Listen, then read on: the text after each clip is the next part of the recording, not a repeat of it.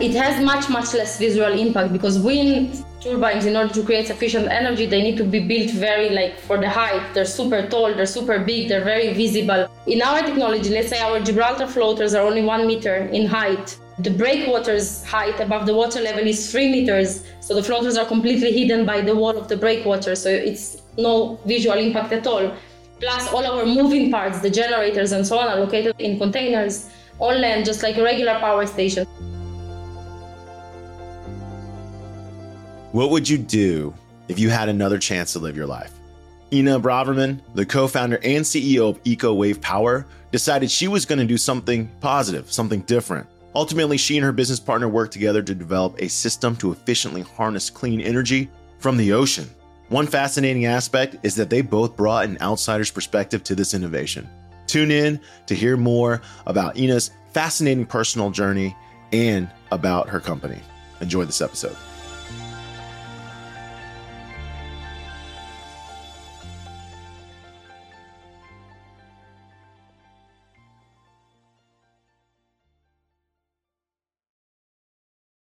Welcome, everyone, to another episode of IT Visionaries. And today we have an amazing guest. She is doing things that I personally have my heart fully vested in, which is the protection of the earth, green energy. Her name is Inna Braverman. She is the co founder and CEO of Eco Wave Power.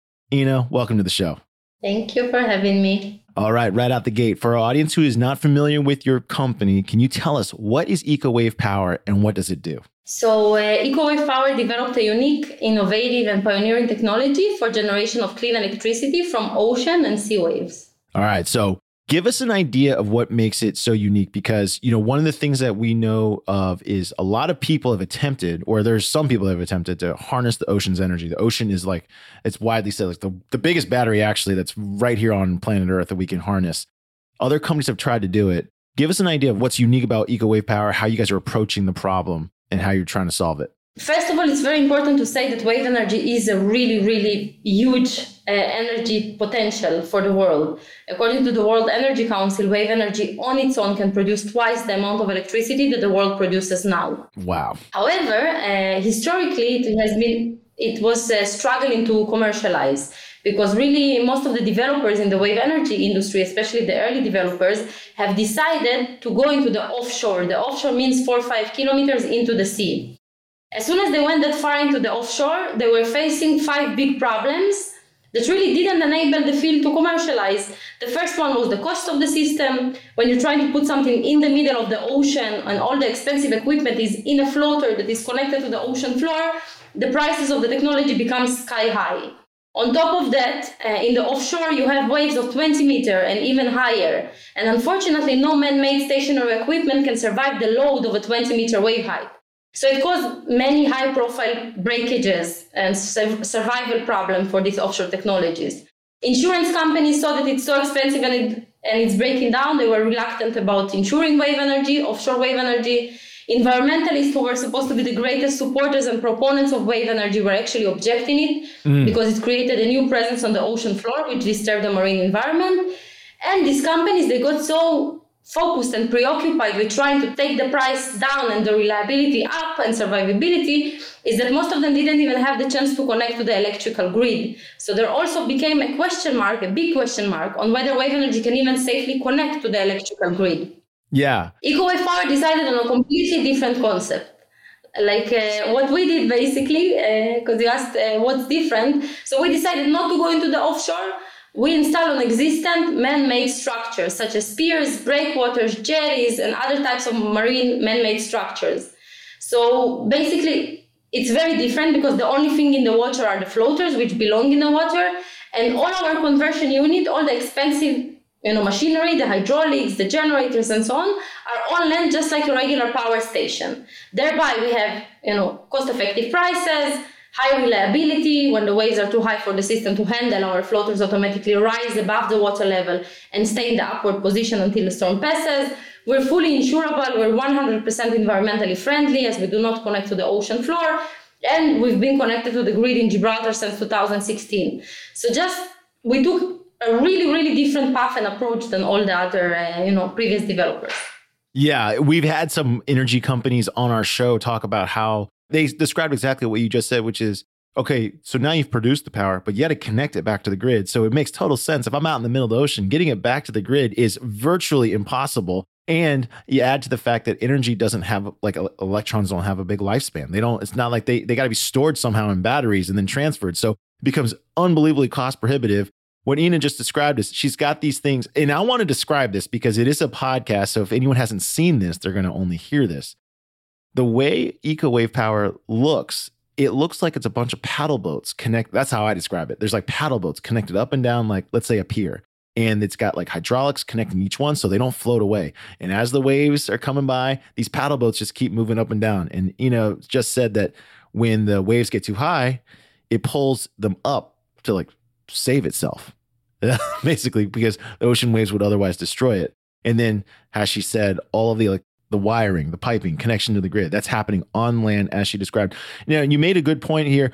You made the decision to hook up to existing man-made structures, which I think is really smart because then you can take away the uh, let's say the resistance to hooking up to like you know natural structures. Mm-hmm. And this has been in effect, as you said, in Gibraltar since 2016. Is that right? Exactly. Yeah. And now the power station from Gibraltar will be moving in the upcoming few months to the port of Los Angeles.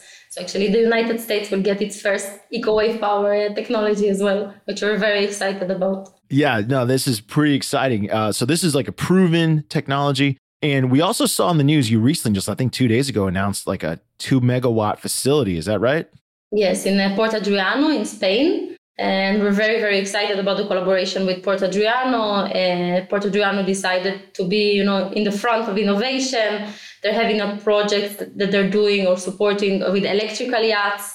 And also you know for us to be able to connect our floaters and actually charge the yachts or other marine vessels with clean electricity from the waves i think will be super cool Oh, this is awesome. So this is be, starting to take hold. Give us an idea and explain for our audience how does it work? So the the these little paddle I call them paddle boats. You probably have a different name for them. They're moving up and down with the ocean. They're what are they moving and how is it creating electricity back to the grid?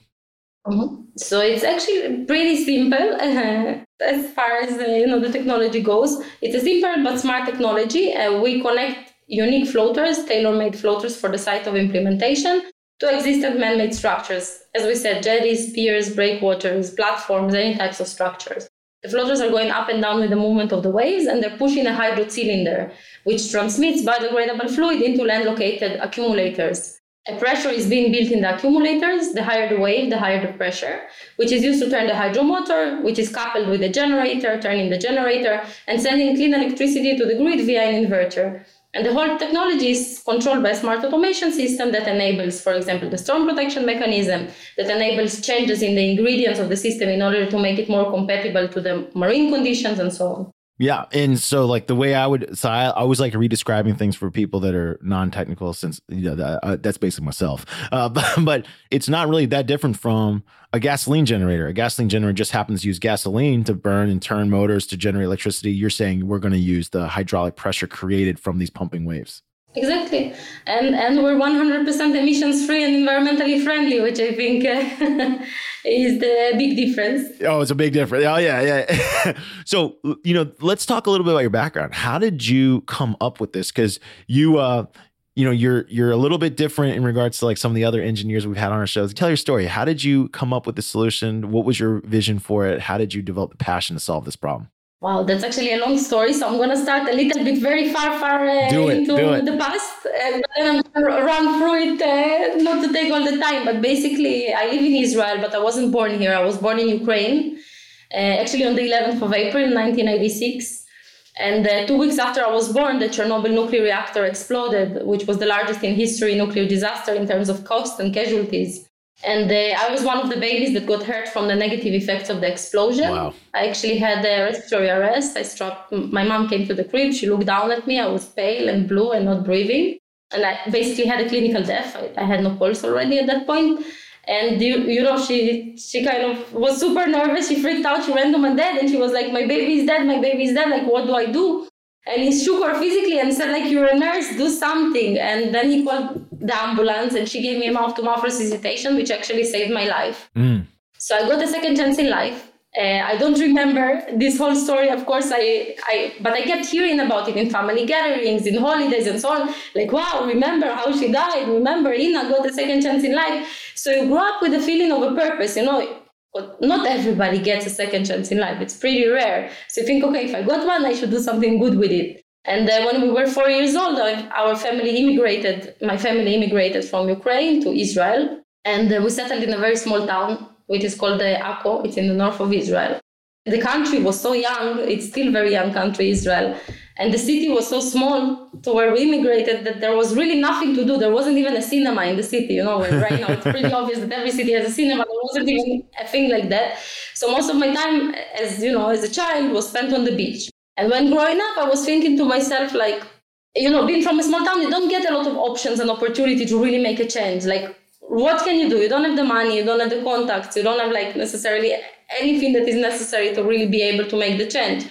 So when I grew up, I decided to go study in Haifa University. It's a university in the north of Israel, political science and English language and literature, because I said I will come out of the university, I will become this great politician and really change the history. Like you can make a lot of good if you're, you know, a good politician, the innocence of a 20 year old. so I finished university and uh, I was surprised to find out that there was no lineup of politicians that are waiting to hire a political science major. like the prime minister didn't. And I needed to go to look for a job. And the first job that I found, like in a popular Israeli, you know, job search website, uh, was as English Hebrew translator for a renewable energy company. And there I kind of found out about the whole, you know, kind of renewable energy sector, about solar, about wind, about wave. But whereas solar and wind were already fully like commercialized at, at that time, you know, there was nothing to really renew in terms of the technology. There was nothing that can be invented that wasn't really invented at that point. Wave energy was something that all the scientists, all the engineers in the world were saying like it's an immense source. It can provide twice the amount of electricity that the world produces now. Yet, no matter how much money was invested and how much like efforts were invested by the largest companies in the world, no, nobody was able to commercialize wave energy. So, you know, again, I was an immigrant, no money, no contacts, nothing. I said, okay, I have nothing that you need to have in order to have a successful business, but I want to do it. And uh, I started really researching a lot, uh, day and night, and seeing like where other companies, what did they do wrong? Like, why did they break down? Why did they fail? Like, like what happened there? And I really found out that the main problems are the five problems that I presented to you in the beginning uh, of our discussion. Yeah. So I thought about an idea that can kind of solve these problems, but I'm not an engineer. So I couldn't make the idea into reality. And again, money I didn't have, so I couldn't even register a patent for my idea, which wasn't like uh, the best beginning of a business. so I kind of put the idea aside as unrealistic. And um, one day I went uh, to a social event and uh, a guy came and sat next to me. He looked a bit like a hippie, you know, torn jeans and a lot of like bracelets on his hand, you know, the strings bracelets. And uh, he sat next to me and he just said, like, what's your passion? It turned out that this guy that sat next to me and asked, asked this, he was a serial entrepreneur that did a number of successful exits in the past and invested a lot in real estate around the world. One of his in- investments was a surf hotel in Panama. So he was sitting there at a completely different side of the world because he's not an Israeli citizen even, and he was seeing the power of the waves in this surf hotel. And he thought to himself, there must be something better that you can do with the power of the waves than marine sports. And when we met, you know, nobody really knew a lot about wave energy back then. It was 2011, 2010 when we met. So, and I told him that my passion is wave energy, and this was exactly something that he was working on and thinking about. It was like a match made in business heaven and he ended up investing the first $1 million, and that was the beginning of EcoWave Power. That is awesome. We've heard it time and time again on this show that some of the best ideas come from outside the industry because if you're inside of an industry or inside of a discipline, you kind of know maybe all the the negatives, right? Like your neg- your vision might be clouded by some of the negatives. Sometimes it takes a fresh set of eyes so you're talking to your now business partner, but at the time eh, then investor, you meet him at a social event. He's got capital to invest in it, but you still don't really have a way to harness the energy, right? You have an ambition to harness the energy. What who I guess who came up with or developed the idea like, hey, why don't we leverage the existing onshore structures so that we can then begin there? I guess how did that idea come about? Who were the team members that started building that prototype? So basically, again, both of us weren't engineers, but both of us in completely separate locations in the world were researching the subject. I was right. in Israel, he was in Panama, Canada, wherever he was traveling back then. So we did have the ideas. We couldn't make the blueprints and the sketches, but we knew what has to be done in order to create a pro- product that can commercialize. So I think that the idea of the actual product, we both developed it. Nice. How did we do it in, on a practical level? So um, I decided to go into back to Ukraine, to the same city that I was born. And actually, we did a competition between 300 engineers and chose a team of five mm. that we believe, believe that could take our kind of concept and take it to practical, like sketches and so on. And I chose to go to the Ukraine one because there's very high level of knowledge there, are very good engineering, very good mathematicians, and so on. And on the other hand, the prices are much lower, let's say, than the prices in the US or in Israel. Sure. So that enabled us, you know, to, to test the, our initial ideas and to kind of bring it to the next level without risking too much capital. So this team of five people, they kind of helped us to take our idea to the practical level. And then we started the, also wave pool testing in the Hydromechanic Institute in Kiev in Ukraine. So when did, I guess, how long before the idea, you recruited the engineers, how long did it take to make the first prototypes? Very fast. I think uh, our first first prototype was made uh, like I think in December 2011, the company was open in March 2011, and the first prototype was December 2011. Wow. It was very, very small prototype. It didn't have even the hydraulics. Our first goal was really to manufacture different floaters shapes and test them in a wave pool to see how the shape of a floater influences the energy that will be generated based on the different types of waves that you can you know create in the pool in terms of period and height of waves and then our next um, or our first real conditions experience was actually in the Crimean Peninsula, which was back then a part of the Ukraine. It's in the Black Sea, which is considered very wavy. So there we did our first uh, real conditions testing. In 2014, I think it was that we moved our uh, technology from the Ukraine. We moved it to Israel to Jaffa port and made our first like real, real conditions experiments uh, in an off-grid technology in uh, Jaffa port. And in 2016, we opened our first grid-connected power station in Gibraltar.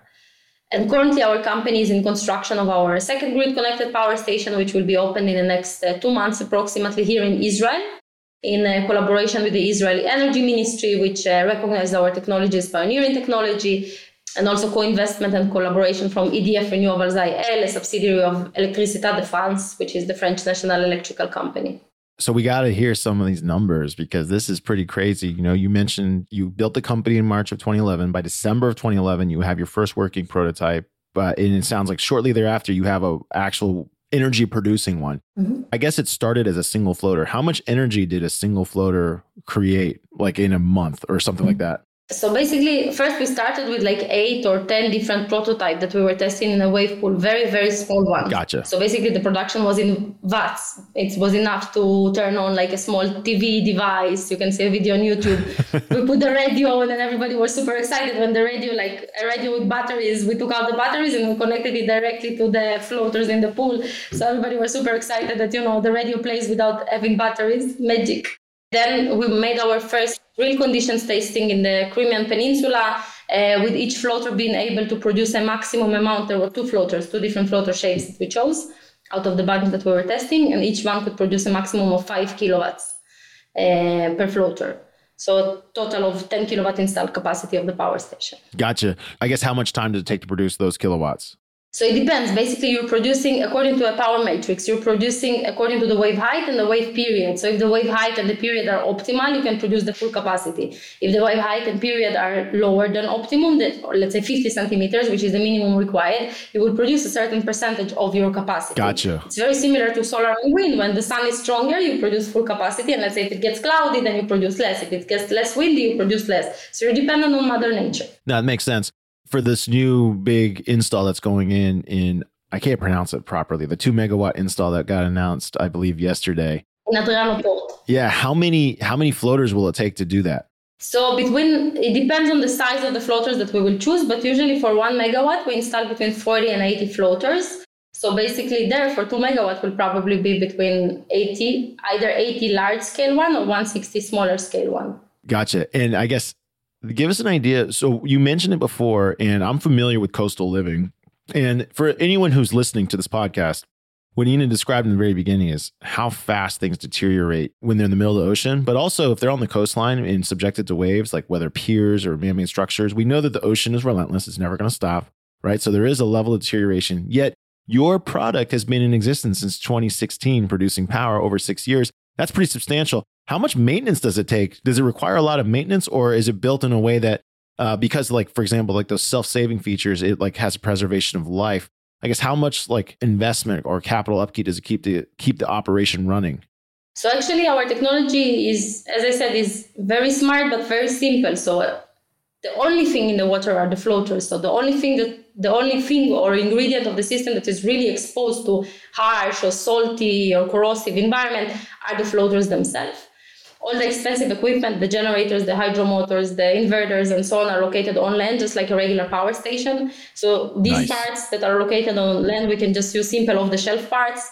We have strategic collaboration with Siemens, so they're doing everything from the generator to the inverter to the grid connection. Also giving the proper guarantees because we have Siemens everywhere in the world. That's why we chose to work with them. And for the hydraulic parts, we use a lot of Bosch and Parker parts uh, which also again a lot of off-the-shelf parts which you can easily maintain. So really maintenance is not such a big deal. It's mostly like uh, repainting the floaters sometimes like you would uh, do to a ship or a boat or any marine vessels is if there's a big storm making a visual like, kind of inspection and checking that all the anchors that are connecting uh, the structures to the seawall are in place or strengthening some of the anchors and so on. When we started um, in our first year of kind of experiments, which was 2017 officially, our maintenance cost was quite high just because it was really new. It was our first grid connected uh, experience. Yeah. And we didn't know how to do everything ourselves. So we did everything through subcontractors who like to profit, of course, uh, on the works that they perform. so uh, our OPEX, our operational cost was about 18%, 1 8% of the CAPEX, which is quite high. But already in 2021, which is the last year that we analyzed, we decreased our OPEX cost to be 3.2%, only 3% basically of the CAPEX. And that's already well in line with other renewable energy sources. Oh, this sounds super exciting. I mean, you have multiple projects going in, you have multiple installs because we know there's a huge movement towards green energy. A lot more businesses are investing. Our, you know, the lead sponsor of this podcast is Salesforce. They talk about how they want to help the earth as well give us an idea. What has been the interest been like in the technology? Do you have i'm guessing more like is there a lot of inbound people like constantly calling you nowadays? Like hey you know how do i get one in my beach town or my coastline? So there's a really really high level of interest. I think it's influenced by the fact that a lot of the governments and the states have uh, committed to reach net zero emissions by the year 2030 or by the year 2050 each country made its own kind of uh, promises uh, to its people and uh, I think that most countries nowadays, coastal countries, coastal cities, ports, they understand that they can't meet these very ambitious targets without yeah. having a variety of renewable energy sources. You can meet it only with sun because you have the night and cloud coverage and winter and the sun will go down and you can't produce energy. You can't meet it only with wind because wind is uh, mostly available early in the morning or late at night when actually the population usage is at its lowest. Yeah. So that's also not a practical solution to, you know, be completely dependent on wind or on sun. Also with wind, from one of the, what I can tell, seeing the videos of your product, wind energy takes tremendous amount of infrastructure. Like the amount of raw steel or metal it takes to make mm-hmm. one wind tower is substantial. Yeah, for anyone who's never seen how big a wind generating fan is, it is a huge, huge man-made device. Your install is much smaller. Like it looks like a. I mean, just I don't know actually by raw material, but by my eyeballs, it just looks smaller. Listen, it has much much less visual impact because wind turbines, in order to create sufficient energy, they need to be built very like for the height. They're super tall, they're super big, they're very visible. That's why they also put them away usually from population density centers because really it is a strong visual impact as it makes a little bit of noise or some will say more noise. Uh, than other technologies which creates uh, you know which creates a problem. So that's why it's put in it's been put quite remote. In our technology let's say our gibraltar floaters are only one meter in height. The, the breakwater's height above the water level is three meters. So the floaters are completely hidden by the wall of the breakwater. So it's no visual impact at all Plus, all our moving parts, the generators and so on, are located on contain- in containers on land, just like a regular power station. So you don't have any noise coming from the floaters. They're just like a regular floaters in a marina or uh, in a port yeah. that are going up and down quietly with the motion of the waves, not really disturbing anything. So that's definitely a big advantage. Oh, this is this is unbelievable when I think when I think about it. It's because some of the um, you know, the way you describe the solution, you downplay it a little. I think you call it simple, but it's like it's in, it's ingenious. It's leveraging all the existing things that have already been here, but in a, like a smarter way, combining them in a smarter way. You mentioned the impact is smaller, the install is smaller. Mm-hmm. What do you what do you think is going to happen over like the next five ten years? There's this movement now where people are talking about, hey, if we can generate power and sell it back to the grid, it could be a business for me or a source of income. So like there's for example, a lot of private piers. There's a lot of private piers where people yeah. build fishing piers or restaurant piers. Do you potentially see a place in the world where they're calling you, like not even the city, is like, hey, I want this just because I want to sell energy back to the grid? So first of all, we're open to different types of uh, clients and interested parties. So even if it's an entity that privately owns a pier or a breakwater and there's a potential there, then we will definitely be glad to look at it. Basically, our let's call it expected revenue stream or uh, the preferred business model is BOO when we actually build on and operate the power station. Mm. So we basically approach a port or a port or a coastal city approaches us and then we look at the breakwater. Let's say they have three kilometers of breakwater, and according to our calculation, we can put a 20 megawatt uh, install capacity on that breakwater. So we basically we install the power station, we fund the installation and the O&M, the operation and maintenance, and we sell the electricity for 25 years, which is the expected lifespan of the system. So that's our preferred business model because we don't want to sell the actual equipment and become kind of you know a turnkey solution giver. We want to actually own and operate the power station. We believe in our technology, so we think that's a much stronger business case. All right, there you go. Hey, listen, this is pretty exciting stuff. For yourself, what do you think the next five, ten years will hold? How how many of these installs do you think you'll have, or how many are you forecasting, or how many do you hope to have? So I'll give you kind of a maybe the short term plan and the longer future plan. Yeah. So in the short term, basically, when we opened the company, we were mostly focused really with development of the product. And uh, the most important thing for us in developing the product was to solve the five problems that I presented before. Because like if you can't make it cost efficient, re- reliable, insurable, environmentally friendly, and easily connected to the grid, you don't have a product. Exactly like all the other companies that try to do it and failed. Yeah. So as soon as we opened our Gibraltar power station in 2016, we proved that we have a product. You know, it was cost efficient. It was reliable. We tested our storm protection mechanism, insurable, grid connected for six years, and uh, 100% environmentally friendly because it didn't create any presence on the ocean floor, only connected to the man-made structure. Our next step kind of this enabled us already, like by proving these five points, this enabled us to play in the same playground as wind and solar. Because before that, wave energy couldn't play in the same playground because wind and solar were already commercially viable, were already not breaking down. In the beginning, they were, but right now they're already more advanced. So right now we're playing in the same playground. I think the next expectation of us from ourselves and the investors of the companies from us, uh, since we're now also a publicly traded company, uh, is basically um, to build a larger scale power station, a megawatt scale power station, and show that we can produce significant amounts of energy, even more than solar or, or wind. Once we're able to do that, that's already kind of like, let's call it a seal of excellence, you know? It doesn't even matter if the first one megawatt will be profitable or not profitable. Once you show that you know how to forecast how much energy you will produce in your first commercial site, and that you actually produce significant energy amounts, then you have a business case anywhere in the world where there is a sea or an ocean or waves that are above 50 centimeters.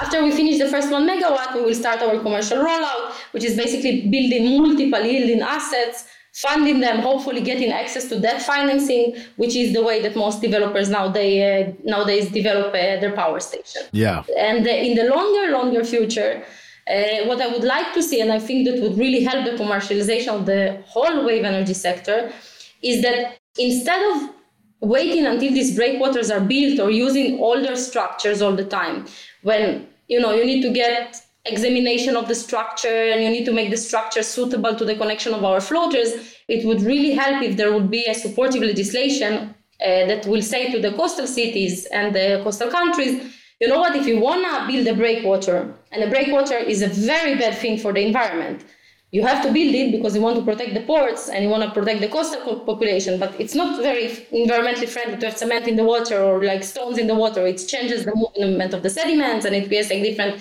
ecological presence uh, that uh, you know uh, is not so good for the marine life.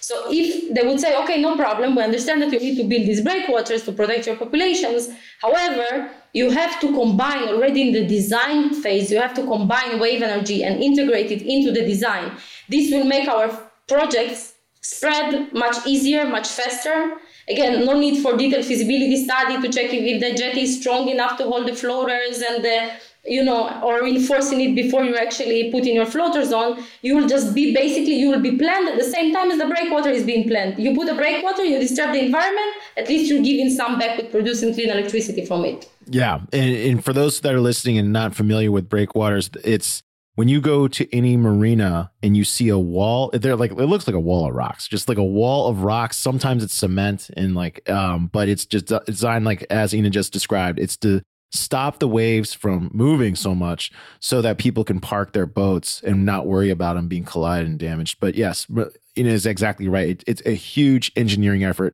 It dumps tons of foreign material into the ocean to create it.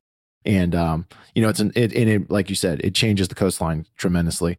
I love what you're where you're going. I mean, I think this is this is exciting stuff because it's I remember being a kid in the 80s. In the 80s or maybe in the early 90s, people were already talking about like if we could harness the power of the ocean. I think everyone always knew it was there, but no one really thought like how could you do it? So this is just a super innovative way and I'm, I'm you know, I'm pumped. I'm pumped for your your company's success because I think it's going to help the world quite a bit. I, I feel the same way, but I'm not objective. So. yeah, I'm actually mad at myself because I didn't think of this. but I, I'm glad people like you are attacking the problem. You know, it's been awesome having you on the show today. Thanks for joining us on IT Visionaries. But before you go, it is time for the lightning round. The lightning round is brought to us by Salesforce Platform, the number one cloud platform for digital transformation of every experience. You know, this is where we ask you questions outside of the world of work so that our audience can get to know you a little better. Are you ready? I'll do my best. Okay. Mm-hmm. All right. When you're not looking at oceans and thinking of ways of harnessing the energy from the ocean, what do you like to do for fun? Uh, reading, traveling, meeting new and exciting technologies. I'm not sure it's completely outside of work, but I really like to about innovative uh, innovation, innovative, uh, impactful uh, ideas for the future what kind of things do you like to read or authors? Because I mean, you like you mentioned, you got a degree in poli sci, but you were clearly very interested in ocean technology, uh, ocean energy technology, energy technology. What kind of stuff do you read outside of those subjects? So different. I read a lot of books about female empowerment, about like journeys that uh, different female leaders had, you know, trying to work in a male-dominated uh, industry many times if I just read for fun, then just you know some novels, some like romantic books, because you need to get your head out of uh, work sometimes and focus on something else to get more clarity. Do you have any hobbies that involve the ocean? I like swimming, uh, so I guess that that involves the the ocean a bit. Uh, also in the pool, also in the ocean. So. Uh, yeah, I like swimming. Not not really into marine sports. Like I don't surf or something like that. Oh, so you leave the surfing to the business partner. exactly what other green technologies are you really excited about? Because you, of course, are focusing on the ocean. Or is there like anything that you've read about recently that you're really excited about? Like, is it in manufacturing? Is it in another sector that you're just really excited about and you think it's going to have a big impact for all of humanity? So there's a company that is actually called the Eco Concrete. It's an Israeli company that they developed. Uh, like a concrete type that is more friendly into the environment. So when you build a breakwater or cover a breakwater with their kind of type of cement or type of blocks that they're producing, it actually instead of like kind of preventing the marine life around it, it has like different holes and locations for the marine life to still be able to oh, thrive cool. in the location where the breakwater is put. So yeah, I think that's a very cool technology. That's awesome.